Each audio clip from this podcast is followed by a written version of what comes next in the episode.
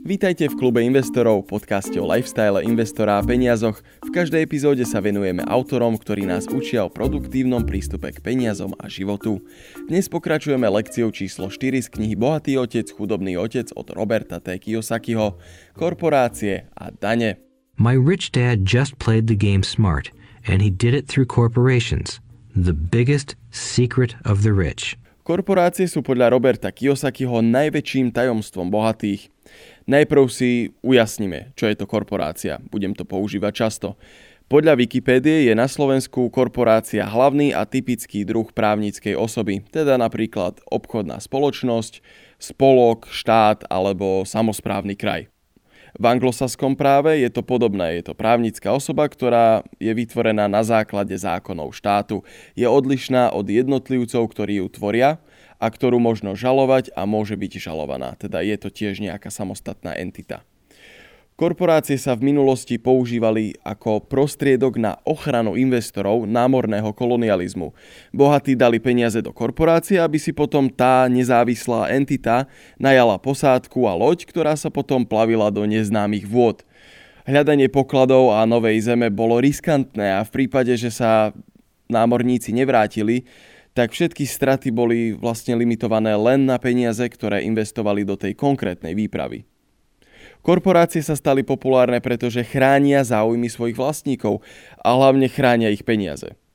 Daň z príjmu korporácie je o mnoho nižšia ako daň z príjmu jednotlivca, teda aspoň v USA, toto tvrdí Robert vo svojej knihe.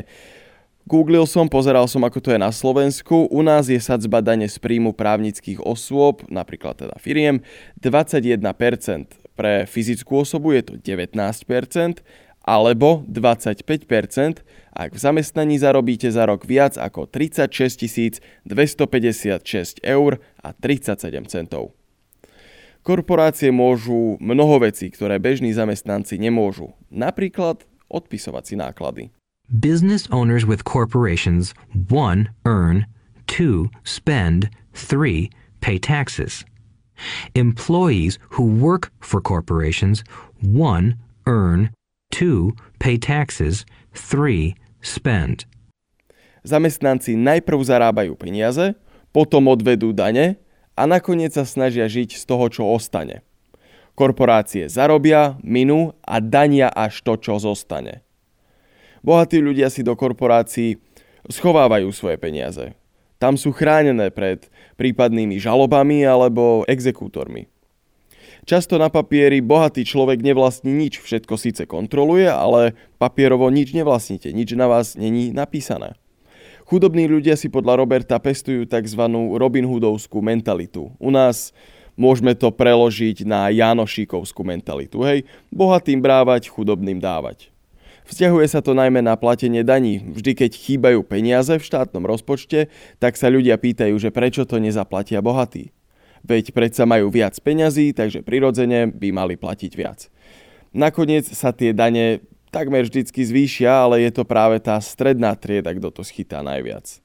Najhoršie sú na tom tí takmer bohatí ľudia, ktorí dobre zarábajú, majú veľký dom, dve, tri autá, ale väčšinou nemajú to, čo majú bežne milionári alebo miliardári. Právnika, účtovníka, asistentov, radcov, tým ľudí pripravený poradiť a odborne zariadiť veci. Majetní ľudia sa Robin Hoodovskej mentalite bránia. Je to logické, sú na druhej strane tejto mentality úplne.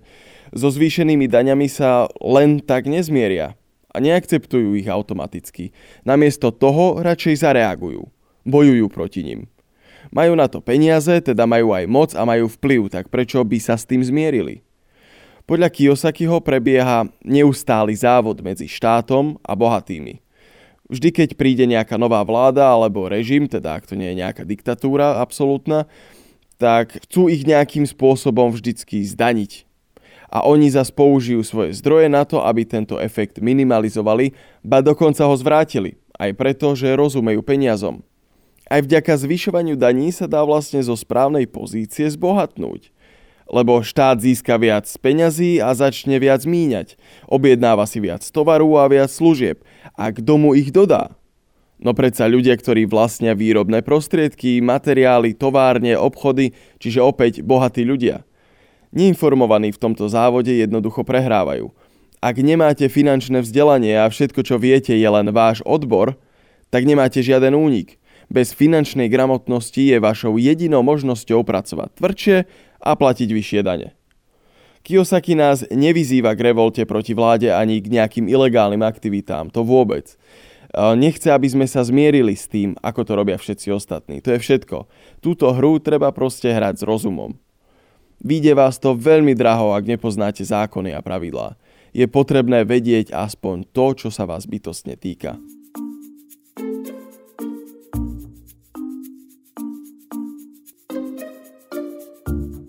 Pracovať pre seba samého a starať sa o svoj vlastný biznis, ako sme si to už hovorili v minulej epizóde, môže znieť ako zlá rada, najmä v ušiach zamestnávateľa, ktorý počuje, ako to radíme jeho zamestnancovi.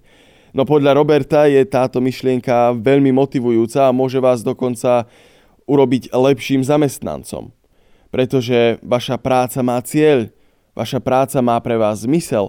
Aj keby ste robili nejaké abstraktné papierovačky dokola a dokola, alebo by ste robili za pásom. Pretože viete, že každé euro, ktoré zarobíte a ktoré zo svojho platu investujete do svojich aktív, do svojho biznisu, sa stáva vašim zamestnancom. A tie eurá potom spoločne tvrdo pracujú na vytváraní ďalších a ďalších zamestnancov. Z povestného krysieho závodu, teda kolotoča výplata, výdavky, výplata, sa dostanete len vďaka finančnej gramotnosti. Kiyosaki nám na záver pripomína, z čoho sa vlastne finančná gramotnosť skladá. Poprvé je to účtovníctvo, ktoré vám umožňuje rozumieť číslam a pomôže vám pochopiť silné a slabé stránky akéhokoľvek biznisu. Po druhé je to investovanie, veda o tom, ako peniaze tvoria ďalšie peniaze. Po tretie je to porozumenie trhov. To je veda o ponuke a dopite. Naučíte sa, či investícia má alebo nemá zmysel na základe súčasných podmienok na trhu. A po štvrté je to právo. Vďaka právu poznáte pravidlá systému, v ktorom sa pohybujete a máte obrovskú výhodu oproti ľuďom, ktorí ich nepoznajú. Ja vám ďakujem, že ste si ma vypočuli. Držím vám palce na ceste za pasívnym príjmom, ktorý môžete naštartovať na investiciaslovensko.sk v našom klube investorov. Ďalšia lekcia bude o tom, ako bohatí vytvárajú peniaze.